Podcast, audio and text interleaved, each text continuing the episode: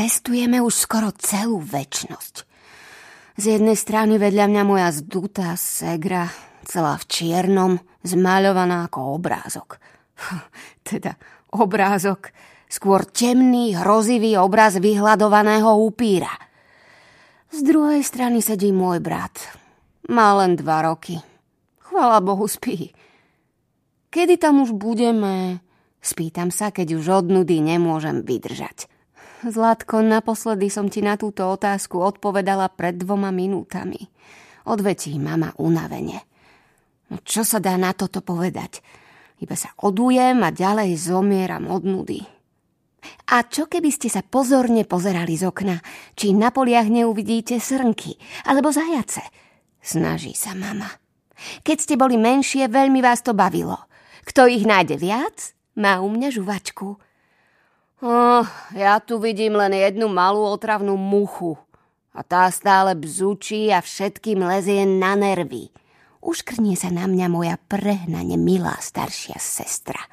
A ja zas vidím upíra skríženého so zombíkom s rozmazanými očami, na ktorého sa vylialo vedro čiernej farby. Odvrknem. Čo si to dovoluje? Daj si pozor, aby som ti jednu netresla. Oborí sa na mňa upírka. Ty si daj pozor, aby si cestou nenašla nejaké zrkadlo. Mohlo by sa ti pokojne stať, že v ňom nič neuvidíš. Nedám sa len tak. Prečo by som sa nevidela? Taká šťanda ako ty nemôže pochopiť, čo je emo. Prečo máš potom také rozmazané oči? Určite si zrkadlo ani nevidela, keď si sa ráno machlila, inak by si nemala oči stečené až po bradu. Segra na mňa zazrie, potom rýchlo vyberie z kabelky zrkadielko. Viem, že má oči rozmazané, lebo polku cesty revala za svojim rovnako temným čiernym frajerom a kamoškami. A za všetkým, čo doma nechala. Ale aj ona je ku mne odporná, tak čo? Dievčatá, okamžite prestaňte, lebo zobudíte Matúša. Zašepká mama tak nahlas, ako sa len dá. Tak nech mi tá trapka dá pokoj. Ocekne moja milovaná sestra – ja nie som žiadna trapka, to ty vyzeráš ako mŕtvola. Nedám sa predsa len tak urážať. Kto ti je tu mŕtvola?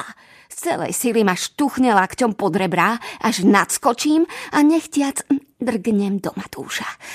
Ah, okamžite sa rozreve. Super, teraz si ho zobudila, obviní ma sestra.